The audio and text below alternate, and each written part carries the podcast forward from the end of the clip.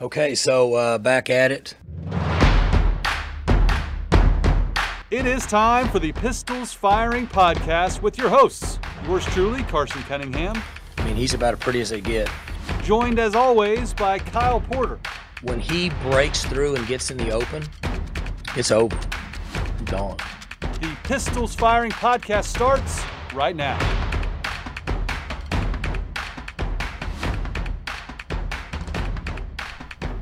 Ooh boy, we are back at it. Much to discuss with Oklahoma State, but before we do that, I want to bring in Kyle Porter. Kyle, I know the tornado down in the Dallas area was was pretty close to home. I uh, just wanted to make sure everything was all right. I, I talked to you before the show started, but for anyone listening, I want you to kind of give an update on everything that happened uh, last night.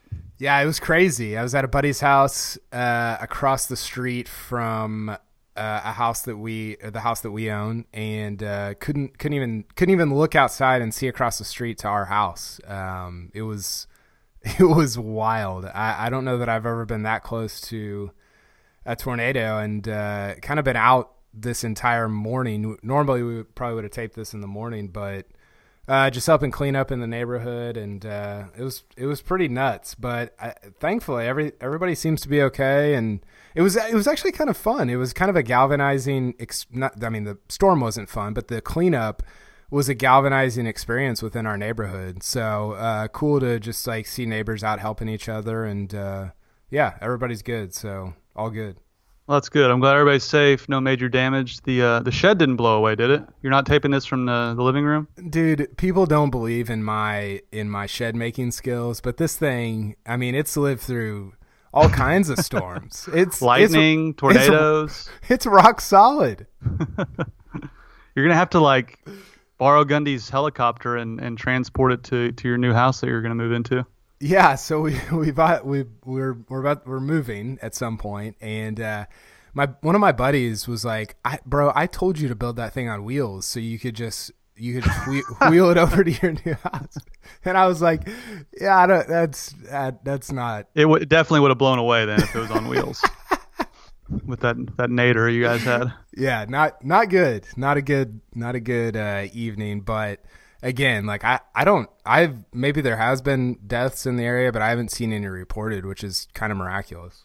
Yeah, just some injuries, no no deaths, which is which is excellent news considering how severe all that was. You want to hop in the, the talk about MidFirst before we jump into the MidFirst five? Yeah, we should do like a MidFirst five hundred this week, um, based yeah. on what what we saw on Saturday. Uh, no, you can go to midfirst.com slash pistols firing, uh, sign up and get an OSU credit card. I don't know how much you want to show off your OSU credit card right now, but you can still get one and earn a $150 uh, bonus. You can earn points. There's uh, Bursar rewards options. Uh, so cool little uh, special that MidFirst is offering pistols firing listeners. That's midfirst.com uh, slash pistols firing. And uh, where do you want to start with the MidFirst five? I have defense listed first just because I wanted to save the the the good stuff for last. Do you want to talk about the the OSU defense on Saturday? Yeah, let's go in order. Um, you know, Kyle, like it's it's it's weird. Like OSU, I think has been improved this year defensively. We talked about it before the Baylor game. I believe they were top 50 in defensive efficiency but nothing has changed in terms of giving up big plays. I mean, yep. it's I mean they had what five plays over 40 yards mm-hmm. in this game given up. Right when OSU would get a lead, they would just give up the monster play after monster play, and I don't know, man. I it seems as if it's it's got getting worse, not better. And even though I, the numbers have been better this year, just didn't it feel like guys were running way more wide open than maybe even in, under Glenn Spencer? I mean, I certainly do, and I just I don't know. I don't think this thing's going in the right direction. And th- that brings me to a larger point with Mike Gundy, who we'll get to, and everything else. But I don't know. I just I don't like the direction this defense is going under Jim Knowles. I don't. That was a total atrocity to give up. Well, they give up 35 in the last 17, 18 minutes of the game. Well, the it thing was, for terrible. The thing for me is they Baylor only ran 54 plays, and they put up like 550 in terms of I mean, they averaged Carson. That was almost the the least like the worst efficiency an Oklahoma State defense has has had in a single game in the Gundy era. They gave up they gave up a first down on average every single play. 9.9 yards a play. That's horrendous. I mean, to give up over 6 is is kind of not great. To give up uh, 10 is just and and it wasn't like I mean they just it was consistent throughout the game and you know I, I was looking back at the worst uh, like the least efficient performances in, in Oklahoma State defensive history in terms of the Gundy era. The top five up until the Baylor game were all against OU. They gave up like 10 and a half a couple years ago. They gave up eight and a half one year, but this Baylor game now goes in those OU games in terms of the least efficient games ever. And I'm with you. It seems like Baylor was just running these slants over the middle, and then they take it to the house, and you're like, well, what is I mean, where is everybody? It, it, honestly, at times, it looks like Oklahoma State's playing with nine defenders, and the offense has like 13 guys. Yeah, and I mean, I'm going to give Jim Knowles a little bit of a pass in that. I thought he dialed up some good blitzes in which OSU didn't get there, and they missed the tackle. If they could just tackle Charlie Brewer, they would have been in much better shape. Yeah, uh, there in the first half and third quarter. But man, you're right. I mean, Baylor is not an explosive offense. I mean, I understand giving up those type of numbers to Oklahoma, but Baylor's pretty mediocre in terms of offensive explosiveness. And I just, Kyle, I, I know Oklahoma is different than Oklahoma State. I, I readily understand that. But I just look, and they obviously have better recruits. I get that too. But I just look at the job that Alex Grinch is doing at Oklahoma. He has completely transformed them from the worst defense in the country, literally probably the worst defense in the country was OU last year, to a top. They're, they're giving up 19 points per game. They're like second in the country in third down conversions given. Like they're they're playing at an unbelievable level. And to me, this gets back to Mike Gundy, who we're going to get to in a, in a larger extent. But and again, I'll preface all this with Mike Gundy's a great coach. He's won 10 games, six out of the last nine years. But I think the arrogance is getting to him a little bit. To hire Jim Knowles from Duke and pay him what you're paying him, to hire guys from Shippensburg and Princeton and pay them 500 grand, like go hire the best coordinator in the country with that kind of money. Like they're paying they're paying these guys half a million dollars, Kyle. And Gundy just thinks whatever he touches turns to gold. And for the most part of during his career, that's been absolutely true but you got to hire a defense coordinator that's highly regarded and is going to change the culture of OSU defense. It has been bad since any of us can remember. And hiring the defensive coordinator from Duke is not going to get it done. Like he's made some some improvements. I've been willing to admit that this year. They've played well at times this year. But my God, Gundy just thinks he has, and it's not anymore. And I thought, I think it was Steve Mandeville in the in the Daily Bolts today. The way he phrased it, I thought was perfect. Gundy has lost the benefit of the doubt with his record, 10 and 22 his past, or 10 and 12 in his past 22 Big 12 games. So that's where I am with the defense, Kyle. Like he's made bad hires. Glenn Spencer also came from Duke, by the way. Go hire a big time defense coordinator and pay him the money you're paying him, or else just hire Jim Knowles and pay him two hundred thousand dollars and put the rest into recruiting, which you don't seem to care about. That that's another issue. Like he doesn't make it. Gundy's top ten. Gundy's paid a top ten salary in the country, and recruits in the forties. No other coach that gets paid that kind of salary does that. So I mean, again, we'll get to Mike Gundy, and again, he's a great coach. All those prefaces, but that's where I am with the defense. All the caveats related to the defense, Carson, is turnover margin and you know, Oklahoma State, I've been just pounding this drum for two years. They don't create turnovers anymore. They've created seven so far this season through seven games, which is not good. It's among the worst in the country. I, I got to look at so it ranks. Uh, uh they're tied for 104th in turnovers created. I think last year they that's where they ended around was 105th, 110th in the country. They are currently 123rd in turnover margin, uh, they are negative 1.3 turnovers per game. And when you have a defense that uh, doesn't get turnovers and an offense that gives it up at will, and again, this is with a this is with a McNeese game in there. This is with I, I don't even want to look at the conference only numbers. It would be just an just an abomination. But you, you, you can't win games like that. You can't create negative one point. You, you can't have a negative one point three turnover margin per game. So you're going out and basically saying we're going to give you an extra possession and a half almost. You're just not going to win games. You're just not like no. Very few teams are, and especially not at Oklahoma State. And you know, some of that Spencer Sanders related. Some of it is again the defense not creating stuff. I don't know. The defense was weird on Saturday because you're right. At times they were like, they looked unbelievable. I mean, there was a stretch in the second quarter where you're like, this looks like the best defense in the in the conference, and then the rest of it, you're like, where did they not get enough guys on the field? Like that. That's what it felt like, and so I just that, that it's it's very inconsistent. I think is the word that has kind of come to mind about not just this year, but the last few years. Yeah, and I'm look, turnovers are kind of fluky. Oklahoma hasn't forced a turnover in three straight games, but what they're doing is playing outstanding defense. I'm cool with lack of turnovers if you're not giving up five plays over 40 yards, if you're not letting guys run wide open against Texas in the secondary. I mean, just if you're playing sound defense and getting off the field, I'm fine with that. But they're clearly not getting turnovers and they're not getting stops. I mean, they've given up 45 in two straight games. Now, one of that was a, a fumble return for a touchdown from Spencer Sanders. But the fact is, they're just not getting it done defensively, Kyle. And and but again, I will say for the most part this year, I think the offense has been the bigger issue than the defense. But the defense was absolutely horrible against Baylor in the second half. Yeah, five the five of the uh, Baylor's last six like actual possessions, not including the last one where they're just kind of running it out, uh, were touchdowns five touchdowns in six possessions. And again, they only ran they ran 54 plays and scored what uh how many touchdowns did they score? Six on off uh, five on offense? Six? I don't know how many they scored. Uh however many it was, it wasn't good. And five.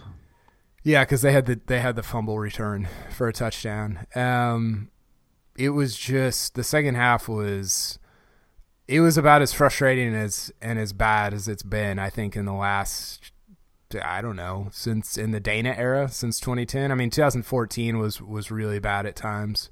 But in terms of uh, expectations against results, do you want to talk about Sanders? It's time. It's time um, for him to not play. I don't know. I go back and forth on that. Uh, what I'm going to say about Sanders is, look, do I think he has significant potential? Of course I do. We all do. I think everyone's pretty much on the same page with that. But at a certain point, and this goes whether you play left tackle, if you play running back, if you play defensive end, if you're not doing your job and you're missing assignments, you lose your spot. And if you're a quarterback where everything's magnified and you're literally gifting points to the other team in crucial situations during massive football games, at a certain point, you don't deserve to be the guy. And look, I think he has the potential. I think he should be starting, but you can't keep fumbling it off your own leg. You can't, when you're flushed out of the pocket, carry it around like a loaf of bread and fumble it for a touchdown. These are very simple things that you ask of a quarterback, and he's not doing it. And he has 10 turnovers, I believe, in their three losses. He got 11 in Big 12 play. So it's it's an epidemic. And again, I just do I think the, the coaching staff's putting him in the best positions? No, I don't. I mean, their offense, Kyle, consists of hand it off to Chuba, throw a screen, a bubble screen, or throw the fade route. That is literally their offense. Where has their offense gone? Where is the zone read with Spencer Sanders? Where is the run pass option with Spencer? Clearly, Spencer Kyle is not as good as we thought he was, and the coaching staff has reacted as such because they don't let him do anything. They're trying to make it as simple as humanly possible for him. And as a result, their offense is far less explosive, far less dynamic, far less creative. My gosh, how hard is it to roll him out and let him either take off, throw it to Jelani, or throw it deep? Like, it just, it's hard to watch this offense. And as bad as the defense was, they got enough stops in the first half and third quarters for OSU to open up the game, and Spencer underthrows Jordan McCray by five yards on a fade route. So Spencer's not playing well. He's not as accurate as I thought he was. He's not playing well, and as a result, the coaching staff has completely shut down the offense to where it's going to be hard for him to do much of anything anyway. So it's just it's twofold, but it starts with him turning the ball over. When you said zone read right there, I I had uh, I actually forgot that that was a play that you could run and that they actually ran it again. What happened? What, where's the Oregon State game? Where's the Oregon State offense? Have they run the speed option since that game? That offense that looked like a different. I mean, look, I get it. Oregon State is, although Oregon State's won some games, they're not like it's not. They're not the worst bad. team in the country anymore. Yeah. Yeah, and that offense just looked.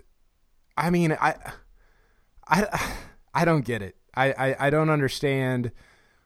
I, I understand if you if you progress, like if you start out like this and then you progress to the Oregon State game. I don't understand the regression. I don't understand starting out with the Oregon State offense and regressing to where you're at now. And I don't know if that's I mean, we've talked about this a million times. I guess that's Gundy. I, I don't know. I don't. Nobody actually knows like the inner workings or whatever. But uh, I don't understand the regression. And you're right. Like they've I, and to, and to his credit, like I thought Sanders was pretty good in the first half, first couple quarters until he threw that just horrendous fade to Jordan McRae. He was he was kind of checking down to Jelani. He threw a great fade uh, for a touchdown to Jordan McRae in the first quarter, uh, and, and put you know kind of spread it around more than he has just locking in on Tylan all year. And then from that interception on, it was just it just felt like flag football. I mean, it feels like uh, the Sigma Nus are back there like running running their best athlete around trying to get their other best athlete open right? Yeah, yeah. Like that. That's what it feels like, and that's just uh, that's that's a bummer when you got two of the best skill skill guys in school history, uh, and you're not your offense. You can't make an offense work with that. Well, let's stay on this subject for a while. You good with that? Uh, let's let's start here too. I mean, I don't watch film. I don't break down the film like our like our boy Adam Lunt does. I, he does a great job it. with that. But just off the top of my head, Kyle, I counted like maybe once or twice I'm talking the entire game that Spencer Sanders threw a pass between the hash marks. Yeah. It was all to the sides of the like they are scared to death for him to throw it over the middle or maybe he is too.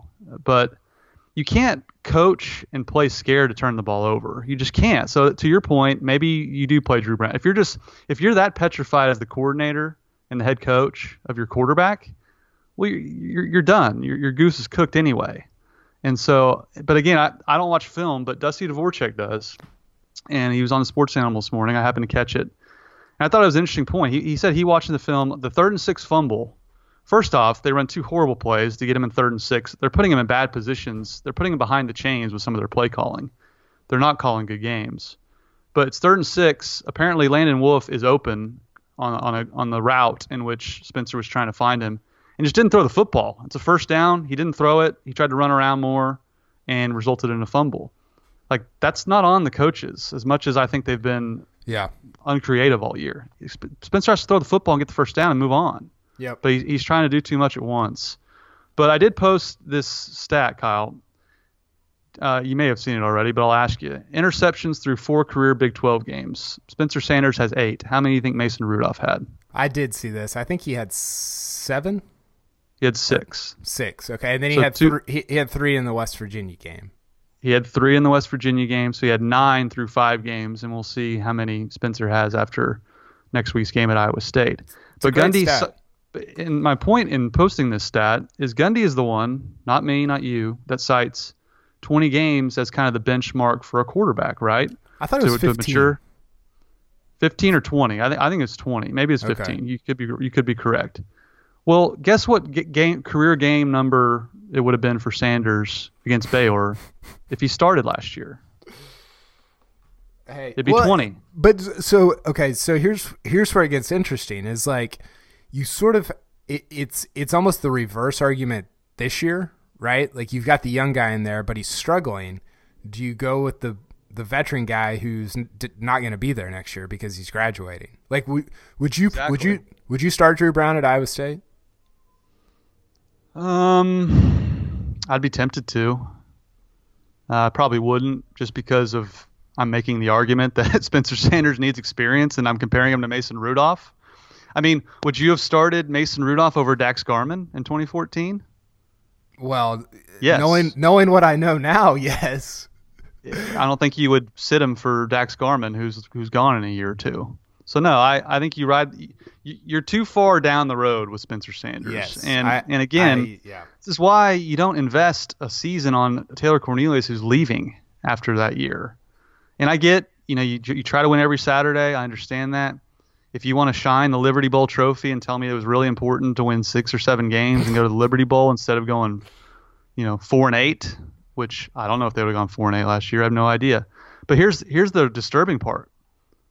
Now you're going through all this with Sanders, and next year you don't have Chuba Hubbard or Tylan Wallace because those guys are going to the pros. They're going to the NFL. Hey, Chuba's like 15 games away, dude. Yeah, right. He's less than that. He might just sit out the last couple games of the year and get ready for the NFL. How about that? Like Justice Hill did. I wouldn't blame him. No, absolutely not. But that but this is kind of this goes into that argument of he should have played last year because you know why? You're not going to have Chuba and Tylan forever. And now how's this going to get any better next year for Spencer Sanders losing those two? What's mean, next? it's just- what what is? Here's a question. What's next year gonna be like? I don't know, but I think last year was coaching malpractice to not play him a single snap. I love this. and again, take. I'm not, I'm not, and again, I'm not going to advocate you start him game one and, so, and start him all 13 games as a true freshman. I'm not at practice. That that could have been a total disaster. But to not play him in mop-up duty or at all, OU is playing Spencer Rattler, and they're OU. They don't they don't need to be playing him. But why are they playing him? To get him ready for next year, and he can still redshirt. Like it, to not play him at all last year was coaching malpractice. I will stand by that, and it's just you're seeing you're seeing why now. I mean, look, like Spencer is not ready to play. He's not making the proper reads because he's still adjusting to the game, just like Mason Rudolph did. Yeah. I, I mean, I, I'm with you. I, I don't think you can. s- uh, There's no point in starting Drew Brown right now. I mean, what are you trying to? Would you bet your life on Oklahoma State going to a bowl game? I wouldn't bet my life on anything sports related. Did you see? Did you see the line at the at Iowa State? like reasons I don't gamble. Wisconsin losing to Illinois. Like, But did you see the OSU Iowa State line? yeah, they're down. They're ten and a half point underdogs. Ten I and a half. I think that's low. This is the wheels are off. I mean, they're gonna get smoked. Gun, Gundy said the wheels were off in the fourth quarter on on uh, Saturday. The wheels are off for the season.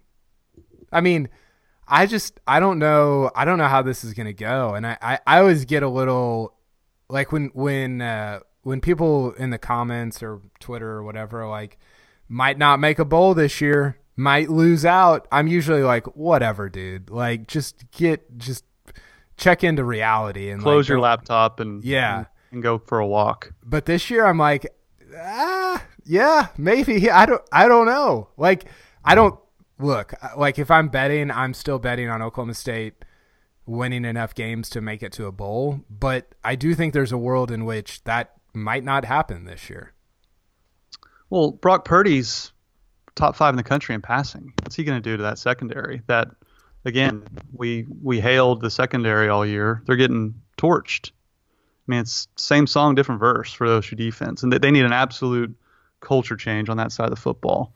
I mean, I, I do think I think this is why like we've always heard Gundy talk about quarterback play, quarterback play, quarterback play. And I think you're seeing this year the reason why. And look, I again, like I am I am all the way out on this limb. Like I'm going down with the with the the Sanders ship. Like I will sink to the bottom of the ocean with that ship because I can't go back now. Like I I've been all in whatever. I'm going down with it. But you get bat you get quarterback play where you turn the ball over a lot and you're not making good decisions and you're apparently limited in what you can run and we see the effects of that. And i think it's i think it is affects the team broadly too. I think it affects the defense. I think it affects just everybody in the way they view everything.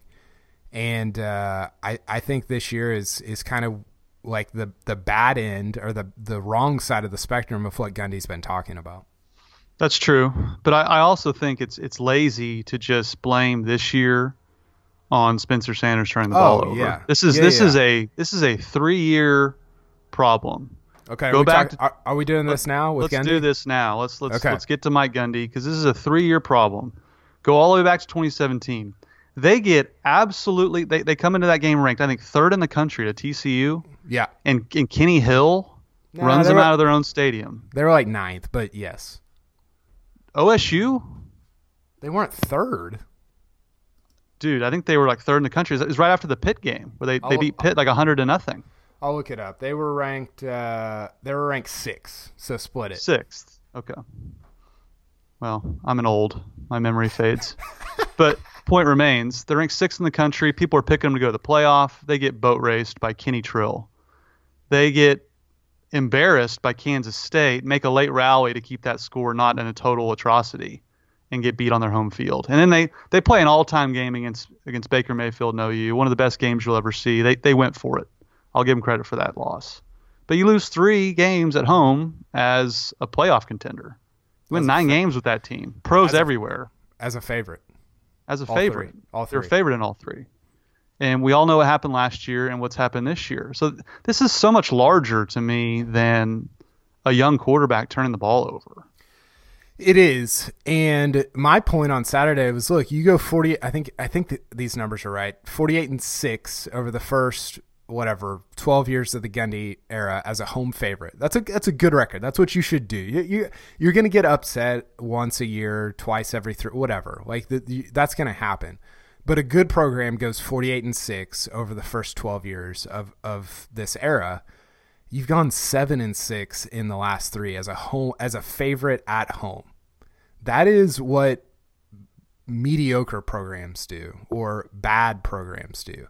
That is that's terrible. And I get it. Like some of those games they're favored by one point. That's not really getting upset, but it's happened over and over and over in games that they should have won that they're not winning. They're just not. And so I, I, just I think you look at it now and you're like, where at, where are you at as a program within the Big Twelve? Are you the sixth best program in the Big Twelve right now? You might be. You're not second. You're not in the top four. You might be the eighth best. I mean, Carson, they're they are a Texas field goal from potentially being uh, tied for last going in in the Big Twelve going into Halloween. They're not going to win at Iowa State, I don't think. And if if Texas misses that field goal, they would have been tied for last going into November uh, in, in this conference. Where where where what's your where are you in the pecking order of the Big Twelve conference right now? Because it's it's and to your point, like it, this is not a one year deal. So I was telling somebody, I was telling my wife this on on Saturday night. Like people get worked up about one game. This is not a one game thing. It's not about the Tech game. It's not about the Baylor game. It's about three years of kind of mediocrity, really, based on based on what you had. You know, it's it's not Yeah. living up to the expectations that that you have set for yourself, and going nine and three with a team in uh, when was in 2017. That's a that's a 10 win regular season team. You got to go win 10 games with that team. You lose to OU, whatever. Don't lose to Kansas State and TCU. Just don't do it. And then last year was what it was, like you said, and this year it, it's a trend. It's not a one game or a one year thing. It's an overall trend, and the trajectory of the program is not good right now. No, and here's here's the bigger issue, and you, you mentioned where they at in the pecking order amongst programs. The Big 12 has a bunch of young, hungry coaches who are ready to prove themselves. Yeah, Hmm. Hmm. That kind of sounds like Mike Gundy back in 2008. You got Matt Rhule, who's doing an unbelievable job at Baylor. You have Matt Campbell, who can take just about any job that comes open in the country. You got Tom Herman reviving Texas from a doormat to relevance. You got Lincoln Riley, who's like apparently the best offensive mind to ever grace the sport. And then you have Mike Gundy, who signed essentially a lifetime contract in 2017. Hmm. When did we start saying seeing problems with this program? 2017. Um, I, I question, and again, I'm being asked to to evaluate why OSU has slipped from a team that wins 10 games six out of nine years to a team that might not go to a bowl game this year and was lucky to go to one last year. Uh, and so I'm I'm searching for reasons, and a lifetime contract where you get a raise every year no matter what doesn't make me want to work very hard if I'm given that. And I I question whether Gundy's working as hard as he did earlier in his tenure when he was a young, unproven head coach. And has he rested on his laurels a bit? Because Matt Rhule and, and Matt Wells, who just got to Tech, he's immediately made them far more competent than they were under Cliff Kingsbury. I mean, he he whooped up on Gundy and Lubbock, something that hadn't been done since 2008. So he, he's surrounded by young coaches who are working their tails off to beat him, and he's getting beat by teams that have less talent than he does. And so I don't know what the issues are. Is it is it the hires he's made? Probably. Does he need a kick in the pants like Dana Holgorsen back in 2010? I think so. Does he think? I mean, Kyle, I noticed it too. Did it not seem like they were running Dana's kind of page 102 of Dana's playbook against Baylor? They were running like the diamond a bunch that we haven't seen like, to that extent since two. It's like it's like Gundy just said, "Well, hell, I'll, I'll, just run Dana's old stuff. That that worked back in 2010," and they started running that stuff. So I, that all that to me is where I stand with Mike Gundy. It felt like they were running the uh, like the between Dana and Monken like J.W. Walsh stuff. Like you're, you're like, well, yeah, I guess we'll go diamond. I guess we'll just let him run. I don't know. Like, yeah, there's like three plays out of the diamond that that we'll do.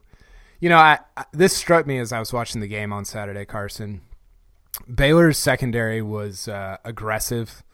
They cheated a lot. They had hands in people's face masks. They were hitting guys early and and some of that is a lack of discipline, but some of it, man, is just being like fired up about playing college football. Some of it is just having a swagger because you're five and zero, oh or seven, whatever, six and zero, oh, now seven and zero, and being ranked in the top fifteen in the country. And you're like, we might lose, but we're gonna we're gonna, you know, we're gonna go down with a fight. And I just, I don't know that you could have said that about the Oklahoma State program in the last three years. And I think that programs and companies and organizations take on the personalities of their leadership.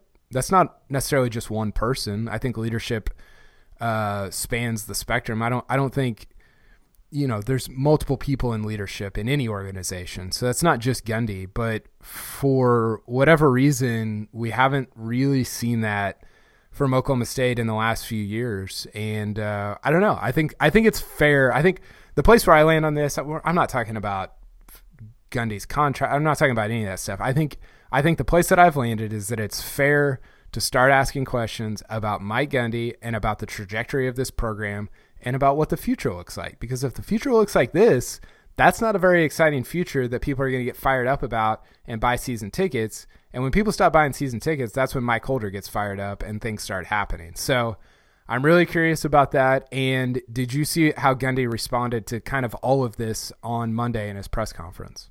Yes, I mean, I, I think the press conference turned into kind of a state of the address, and it, and it needed to be because again, it's it's this this is far more than the Baylor game. This this program has slipped from the second. This program was the second best in the Big 12, and that is a credit to Mike Gundy and the amount of winning he's done. At a place like OSU is very hard to do. I think I think that gets overlooked a lot but no, I think it's he.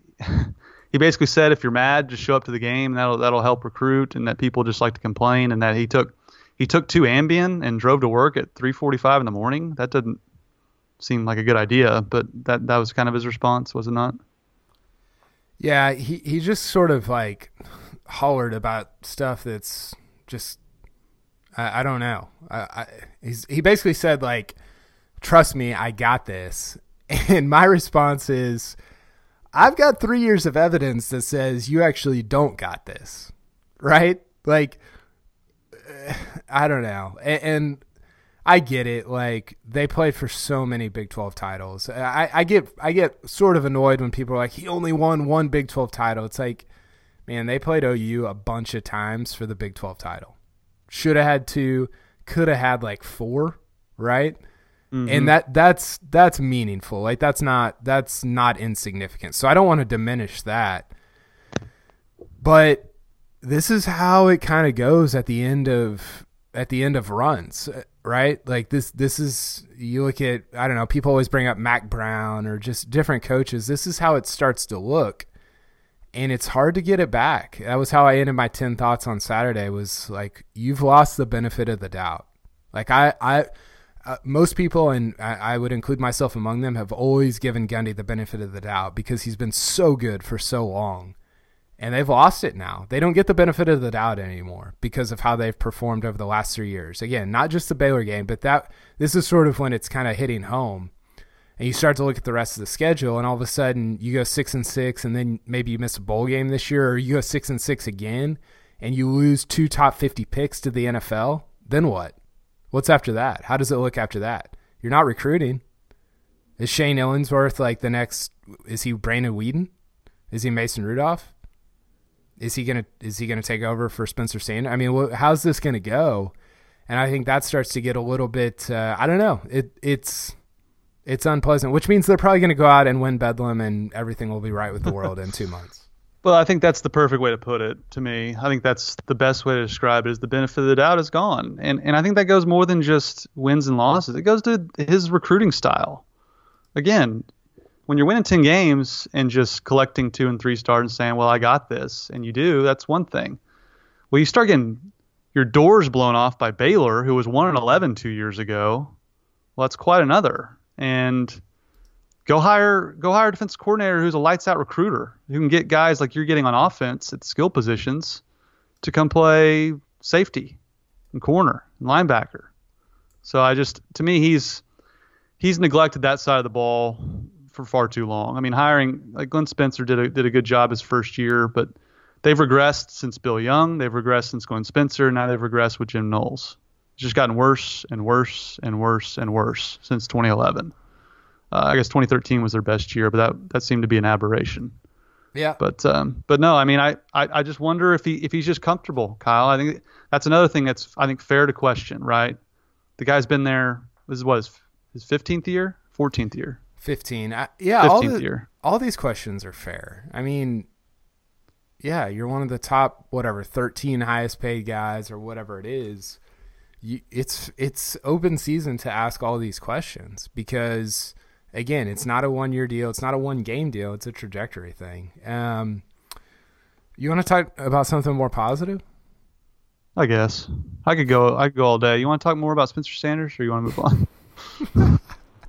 I I mean, do you really want to talk Sanders? No, I'm just kidding. We can move on. Okay. Uh, let's get to this week's uniform review brought to you by Chris's University Spirit, your one stop cowboy shop on Campus Corner. And be sure to shop online at chrisuniversityspirit.com. Uh, Carson, the uniforms on Saturday were not indicative of how poorly Oklahoma State played late because they were awesome. The helmet was spectacular. I think you pointed this out in your, your 10 thoughts. Like the the numerals on the back of the helmet were yes were one of the best accents of anything they've ever worn. They just so it just good. like it like transformed you back to 1970 or whatever year those helmets were from.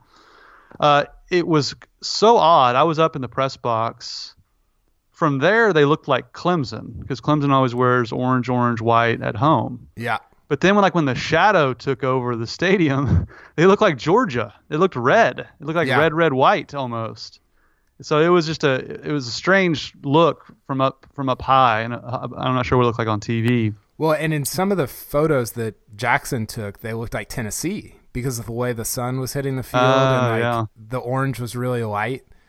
Uh, I thought the helmet was great. I thought it was the opposite of the uh, remember the little Bo Pete helmet they wore for in uh, 20, yep. t- 2012. The decals. How could we forget the decals that they picked up at Chris's on the way to the game? Mm-hmm. Uh, this was the opposite of that helmet. It was it was great. It was it was yeah. It was really good. They've done such a good job with all this stuff, and uh, I could a they, plus a plus for me. Could they have worn the '88 jersey and pants with that helmet? That would have been pretty cool.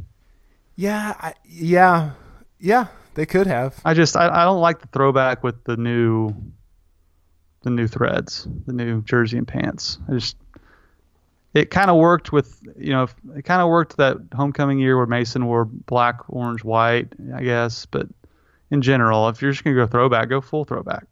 Yeah. But I think, again, I don't I don't know the the inner workings of what's allowed and whatnot.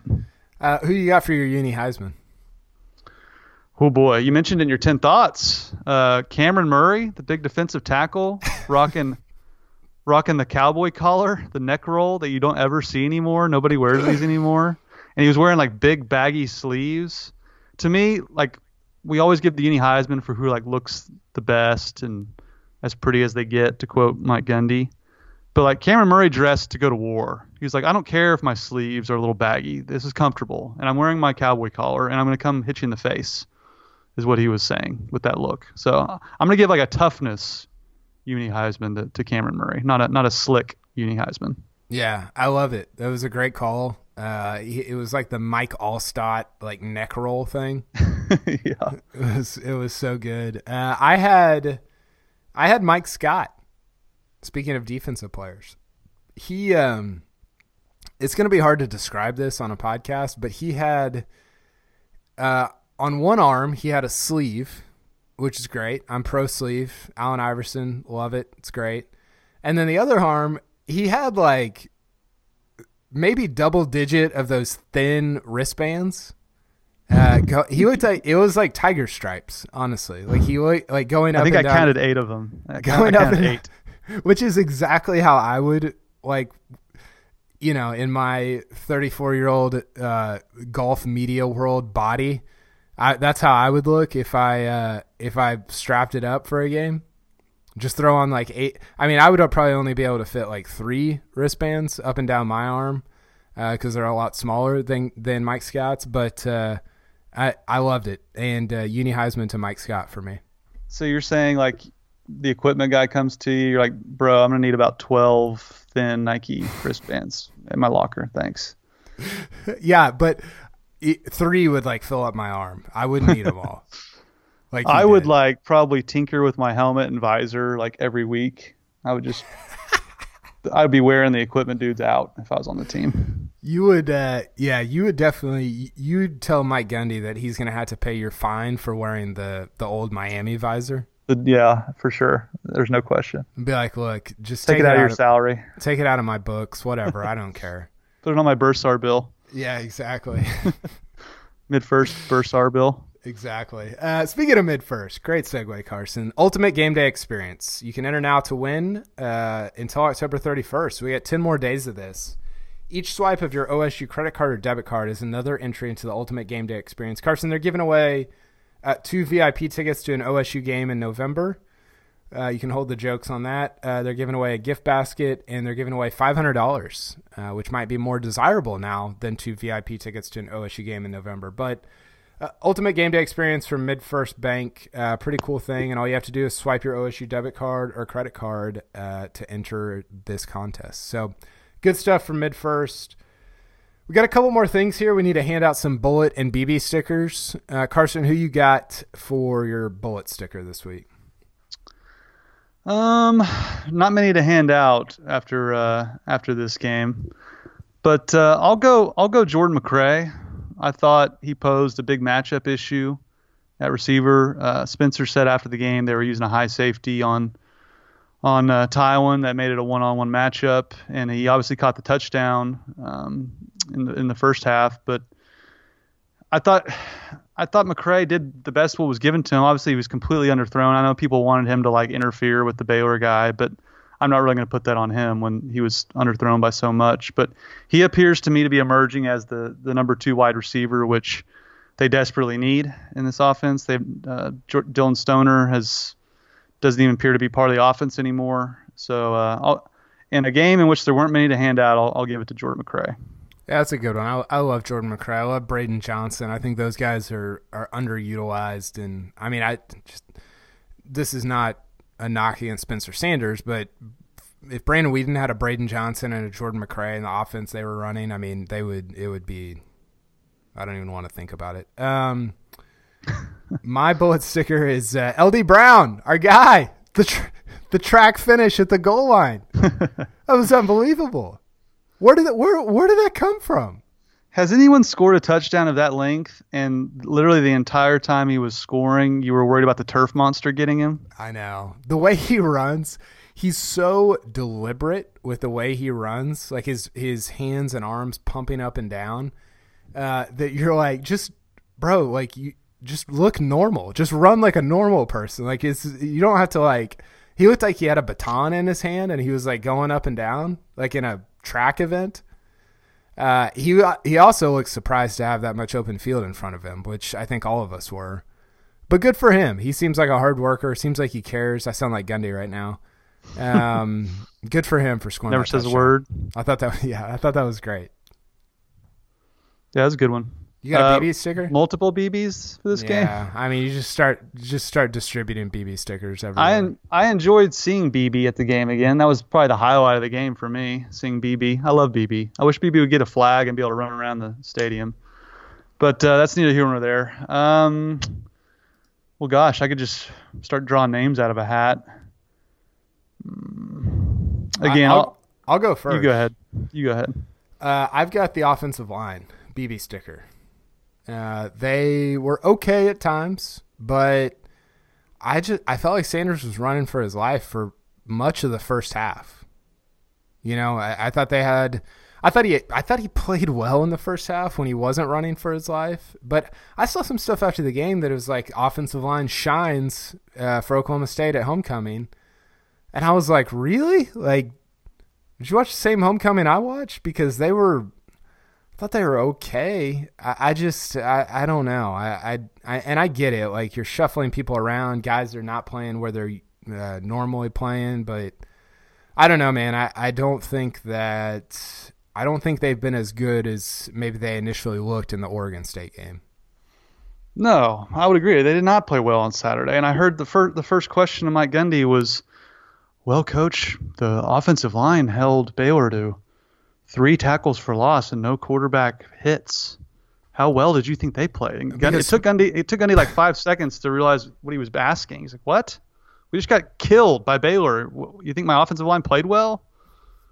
So Yeah. no, I, I agree with you. I didn't think they played well at all. I think I think Sanders has gotten happy feet as a result of the lack of time he's been given through through this season. Um, jeez, mean, I, I hate to beat up on the kid, but I, I got to go with Sanders. I mean, to give up that fumble in that situation, you're only down. Were they down three at the time or four? Three. I think they were down three. Was just inexplicable. And again, I just to me, Kyle, I'm starting to wonder. And again, this has happened with young quarterbacks. You've posted the numbers before. I've posted them. Mason Rudolph's career numbers, Zach Robinson's, Brandon Weeden's, their first however many starts. But I want to start seeing the guy that we we were billed to see. Like where where's the accuracy? He he misses throws that you can't miss at this level. He doesn't read and go through progressions at a near high enough level to have success in the Big 12. So it, it's time. Like you're, you're the starting quarterback. Mike Gundy's put his faith in you. He said they didn't think about pulling him pulling him out of the game. And credit to and I want to use this opportunity to talk about how impressive Spencer Sanders is. After the game, he handled that frankly better than Mike Gundy. He said blame me. He took he took the blame for the loss. Mike Gundy never does that. Uh, I thought he handled it tremendously. As, as he handled it like a professional and uh, he seems mature beyond his years. So I, I have confidence he'll turn it around. But again, you just you can't keep giving the other team the ball, or you're a lot of this other stuff we've talked about's virtually irrelevant. Yeah, I could not agree more. Um, okay, we've got one. Inch- sorry, I was I was uh, reading some comments from people while you about Sanders while you were uh, speaking Any there. any good comments? Now, people just people blaming PFB for the downfall of Oklahoma State football, which it seems seems rational and uh, yeah, it's good. We're it's definitely on us. It's definitely our fault. Which, by the way, like I don't know if people know how this works. Like we we you and I are not on the team, not affiliated with the team. We don't uh, play or participate or contribute to the team. We are covering the team. Do people Yeah. not do people not understand that? Well, and I don't. What I don't get when people come after you guys is, it's almost like when you publish positive things, they think you're a fan, and then when you evaluate how poorly things are going and write about it, they think you're like a hater. Well, which is it? You can't be both, right? No, Yeah. you're you're covering the team. It's simple as that. And like when I don't want to get into that, but I mean, it's just, it's just, it's weird. And I thought you wrote an excellent ten thoughts. Your last, your last point about Gundy was tremendous. I thought Kyle Boone wrote a tremendous article questioning the direction of this program was was good. So, if you want all sunshine all the time, mm. you've you've come to the wrong place. So that's that's all I would tell those people. Yeah. And again, people have come after me lately thinking I'm like a Mike Gundy hater, which is Real, just what? which is just hilarious to me. I think I think myself and Brian Keating at my station as well, we've we've tried to like we've wondered aloud all, this even this season why people just don't think OSU's any good despite being the second best program in the Big 12. It hasn't gone well for us this yeah, year. I think one but, of the but I've defended Mike Gundy ad nauseum when he wanted a new contract. I told him Mike Holder to pay him. Like I've, I, I. Did you whenever they beat that, whenever or? they beat whenever they beat Boise State? What did I come on here and say? I say that is proof that Mike Gundy is one of the best coaches in the country. So like when he does well, I'm gonna say it. When he's losing to Baylor and Texas Tech and seemingly will not get any better next year, you got to call a spade a spade. So you're never going to make those people happy, Kyle. It's just I think I'm I'm off my soapbox now. Okay. Well, I one of the things that you've done really well, that you do really well, that I think people maybe don't appreciate is just provide just good context for what we're talking about. It's not like people just fire Gundy after like the first quarter of like the fourth game of the year, and you're like, well, that's it brings nothing to the conversation. Like here's the context of where OSU's been, what the college football landscape is currently and where OSU is going. And that's what that's your job, and you do it really well. So we don't need to talk about this anymore. Let's hear one more time from our sponsor, Chris's University Spirit. We'll come back and yell at each other some more about Oklahoma State. Chris's University Spirit on Campus Corner in Stillwater, Oklahoma is proud to be your one stop cowboy shop since 1986 and proud sponsor of this podcast, Pistols Firing. They specialize in custom printed Oklahoma State apparel and merchandise and pride themselves on their excellent customer service. They also offer a full line of custom Greek apparel and can even outfit your Little League team head to toe. They're located at the corner of 3rd and Knoblock on historic Campus Corner. You can follow them on Facebook, Twitter, and Instagram, and be sure to shop online at chrisuniversityspirit.com. Shop Stilly, shop Chris's University Spirit. Okay, Carson. Uh, one interesting thing. We've talked about a lot of interesting things. Uh, what's one that has either stood out or that you have uh, plucked from OSU World over the last week? Well, I would like to talk about a former Oklahoma State coach. I thought it was interesting that the Mad Hatter uh, fired his offensive coordinator in the middle of the season, mm. and they dropped they dropped a 48 spot on Texas and nearly won the game. Um, I mean, that's that's initiative. That's changing something mm. that's not hmm. working. So I want to give credit to Les Miles for making a big move in the middle of the year and dang near beating Texas. He has given Kansas a pulse, and uh, that that's going to be a tough game for OSU when Kansas comes to town. So that, I think that was interesting having the Mad Hatter back in back in business in the Big Twelve. Is it bad that I am uh, glad to have Kansas and Stillwater this year? well, they never play well in Lawrence because nobody plays well in Lawrence because you got to wake up the first half. Yeah. So yeah, that's a good thing. Uh, my one interesting thing, I, I, mentioned this earlier. I got ahead of myself. I got out over my skis because I was trying to save this. But from 2005 to 2016, 48 and six as a home favorite. From 2017 to current, seven and six as a favorite. So as many losses as a home favorite in the last three years as they had in the previous 12. And and if you want to extend that out I mean, in the last three seasons, uh, as a favorite overall, so not just at home. Let me find this here. Um, they're 17 and 10 overall as a favorite since 2017, which is uh, it's not good. And before that, they were 81 and 12. So 17 and 10 last three years as a favorite, 81 and 12 in the previous 12 years as a favorite. So they've They've lost almost as many games in the last three years as a favorite, Carson, as they did in the first 12 under Mike Gundy. And I'm just, I'm going to keep beating that drum because that is the biggest evidence that we have that the trajectory of this program is, is bad, that Mike Gundy's doing a bad job. I mean, you can talk about the the deep dive on analytics and like next level statistics and what Gundy said and what I saw. How have they done? What's their conference record? How have they done as a favorite? And uh, how have they done as a home favorite? And those numbers are not good. Yeah, and it, it goes back to your point that that teams reflect coaches, right? Well, but until that Baylor game, OSU had beaten a ranked opponent four straight times in Stillwater. For some reason, they get up for the really good ranked teams and they don't for teams they think they're better than. I think that might be a reflection of the head coach. Mike Gundy's used to beating up on Tech and Baylor, and perhaps he coaches that way and his players perform that way. Maybe that's why they're losing to programs they have no business losing to and haven't lost to in years. So again, that's I don't know if that's true, but it leads you to wonder. So I, I think those are interesting stats and, and telling stats. Yeah, for sure. Um, okay, we'll be back on Wednesday or Thursday, somewhere around there, to talk about Iowa State. I might have to walk back some Iowa State takes from earlier this year. Uh, that won't be good. Uh, hey, at least at least Oklahoma State's going to Ames this weekend. That's always fun. We need to, Yeah. we need we need basketball season to start. Where's where's Mike Boynton? Um, okay, Carson, great stuff. Thanks again to MidFirst. Thanks again to Chris's. You guys are the best, and we will talk soon. Sounds good.